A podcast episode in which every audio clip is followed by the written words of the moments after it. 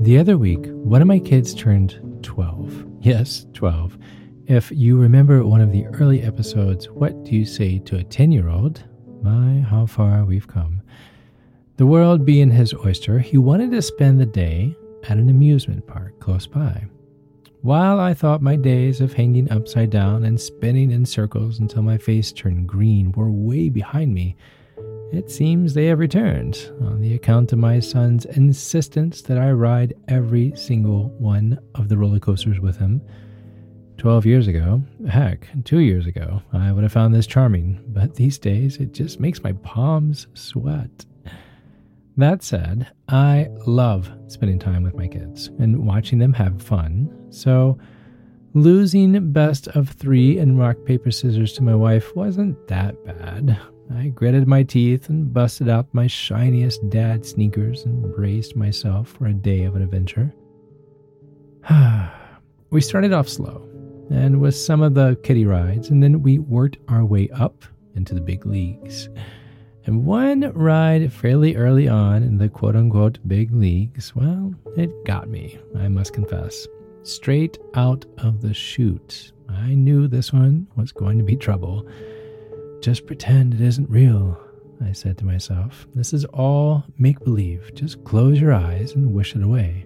I'm not going to lie, it actually helped.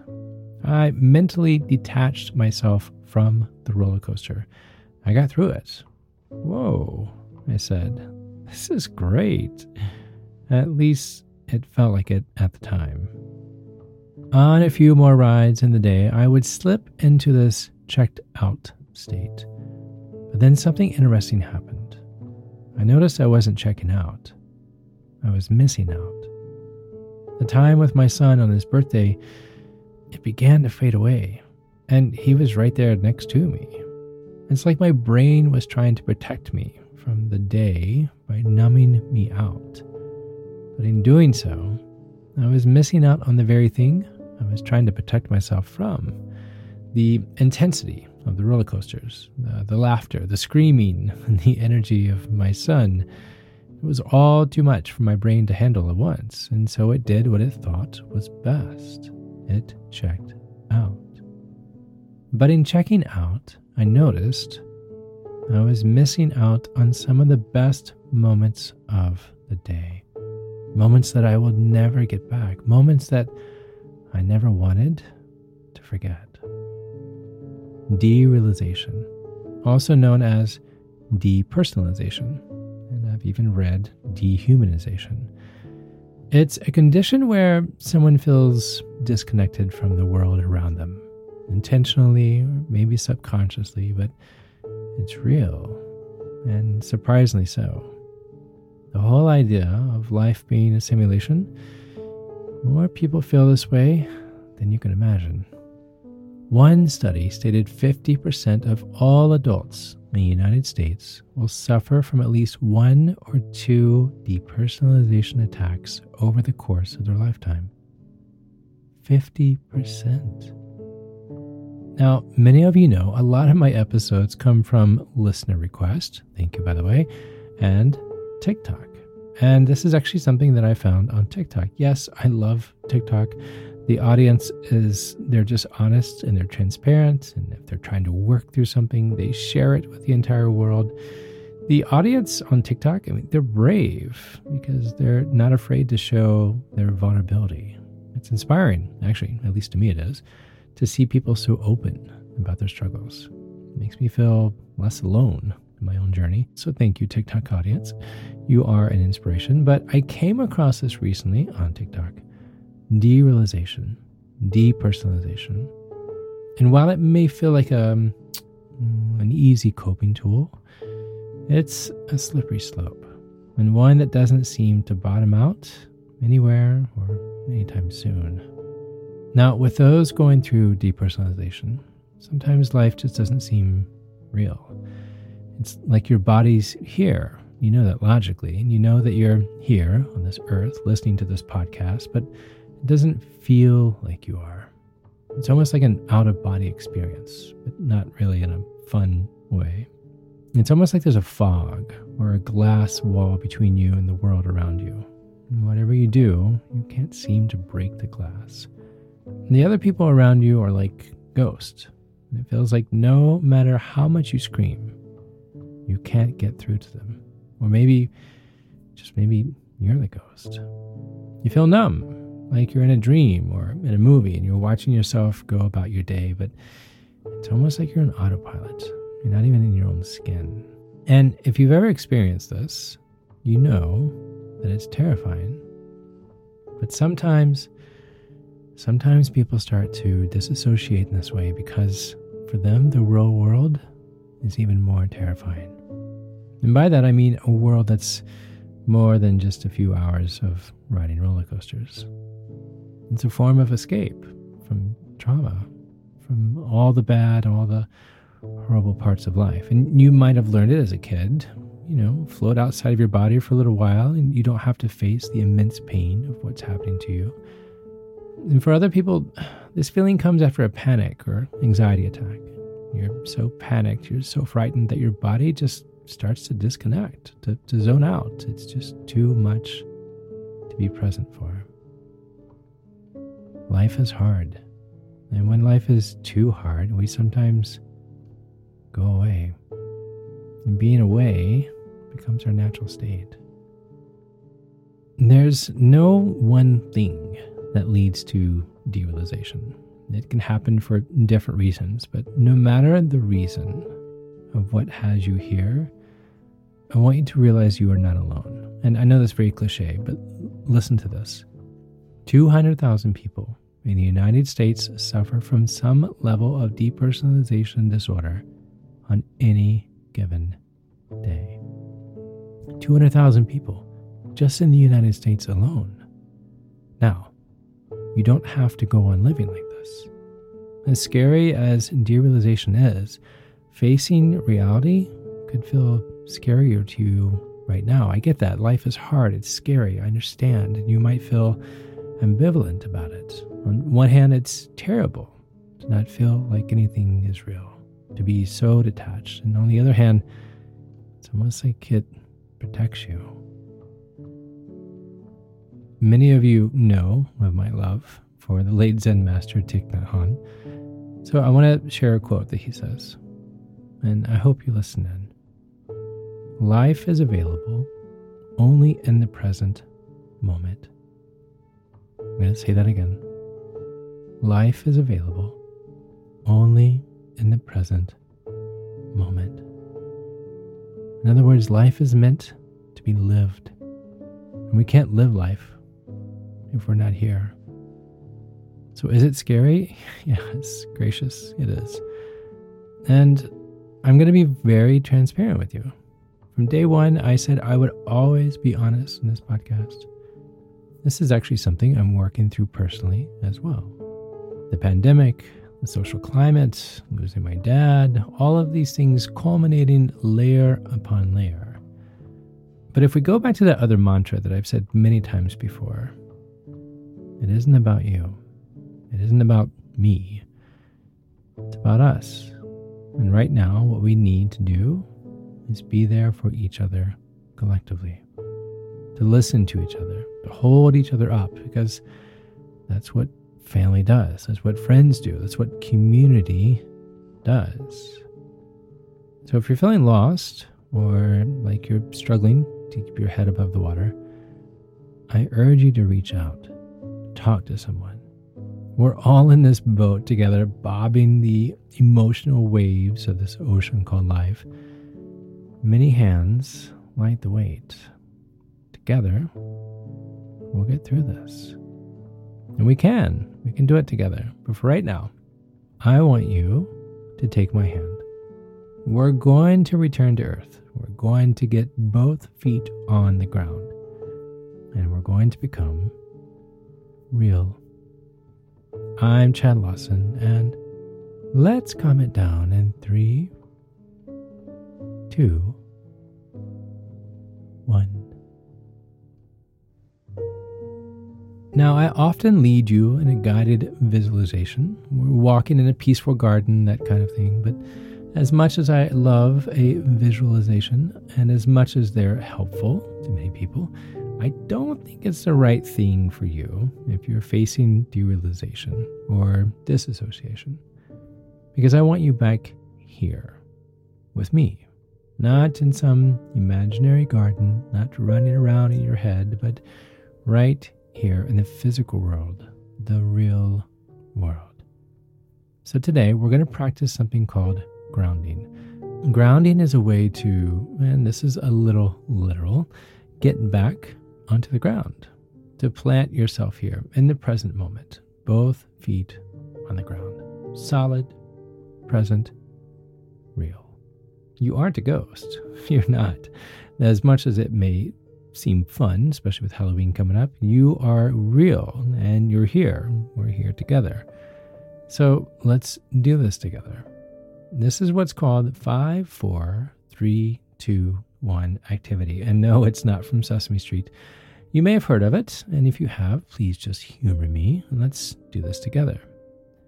So, for this grounding exercise, I don't want you to close your eyes. I want you to use your eyes. So, if you would, open them and see the world around you. Are you ready? Okay. To get started, we're going to take a deep breath in.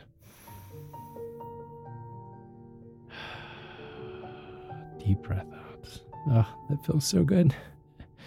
Now, again, five, four, three, two, one, and each number represents a sense.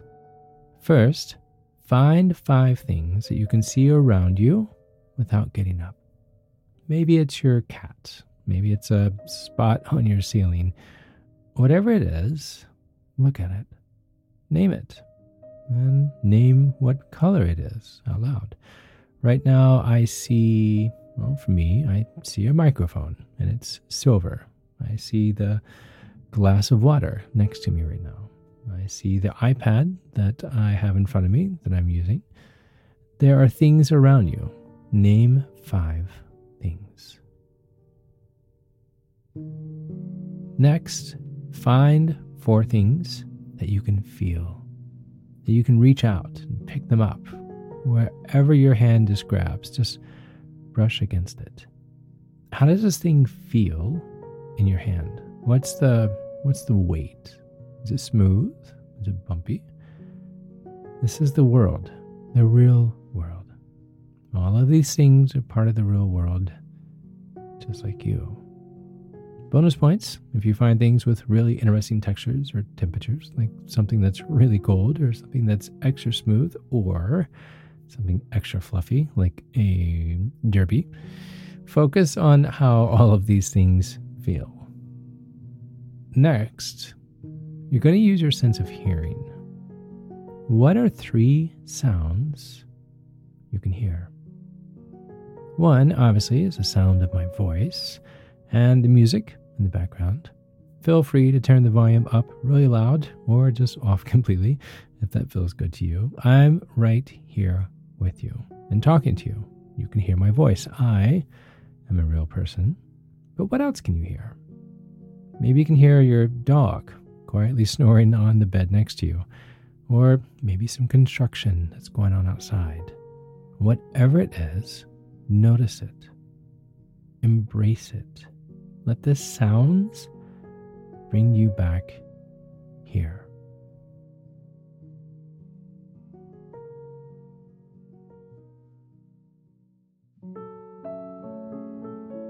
Next, we're going to use our sense of smell. Find two things with a strong scent. For this part, feel free to walk around and sniff random things in your room. No one's watching you, you're totally by yourself.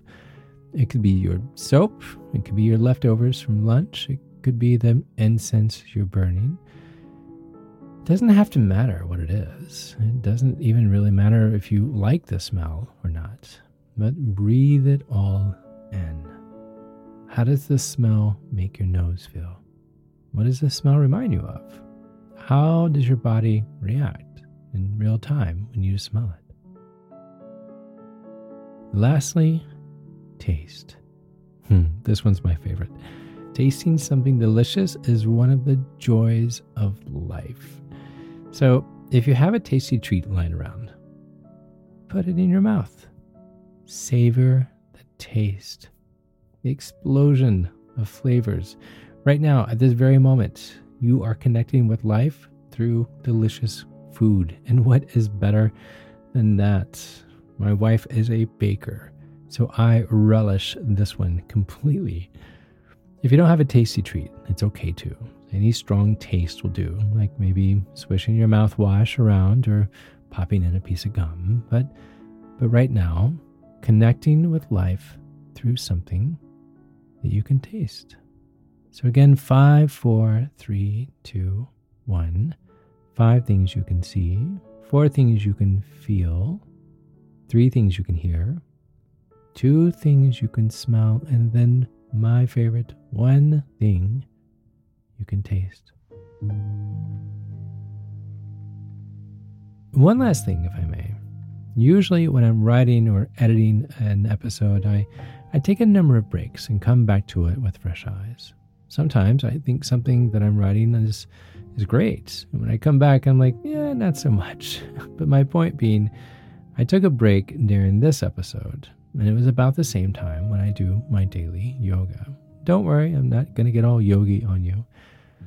But the past few months, I've been struggling at best to learn a position in yoga called the crow's pose. And it's basically this awkward position where your hands are planted on the floor, your knees are pressed into the back of your arms, into your triceps, and you shift your weight forward, balancing on just your two hands. I know it's bizarre, and it's as difficult as it sounds, at least for me. But say, today I held the pose for 10 seconds. 10 seconds. I was literally so in shock that I lost my concentration and I fell flat on my face. 10 seconds. I was so excited. It's the longest I have ever held this pose. And I was going to post about it on social media, but I thought that was a bit much. But here's my point I have struggled with this for months. For, for months. And today finally made a breakthrough. I have honestly been smiling ever since. No, I'm not trying to trivialize struggles with comparing them to a yoga pose, but hear me out for a second. I did it. I did it, and it felt amazing. I worked through something that was really difficult, and while I'm still nowhere near perfect at it, there's wind in my sails. I've had that moment of, oh, this was difficult, but now I see the benefit of working through it. It's easy to passively say, you know, just work through whatever you're going through, you'll be fine. But with some help, with some friends, with some patience and a little inspiration, there will come a time when you're on the other side of what you're going through, of what you're trying to disassociate yourself. There will come a time when you can take an experience that you've wanted to ignore and press through, as uncomfortable as it may be. Life is available only in the present moment. I'm going to say that again one last time. Life is available only in the present moment. Are roller coasters scary? Yes. Is life scary? Yes. And our scars, yes, they are painful, of course, but life is full of scariness and pain. But it's also full of beauty and joy and laughing and screaming 12 year olds at the top of a roller coaster. Hmm. You've been given this life for a reason. There's something special about you. There's something special about you that the world needs. This life you've been given has a purpose, and as easy as it may feel at the time, don't let your fears blur your living. Did you hear that? Don't let your fears blur your living. Your scars, embrace them. Use them as a reminder that you are strong, that you are resilient, that you made it through without having to detach from the real life. Life is an amazing gift. Yes, it's full of ups, it's full of downs, but it's only available in the present moment.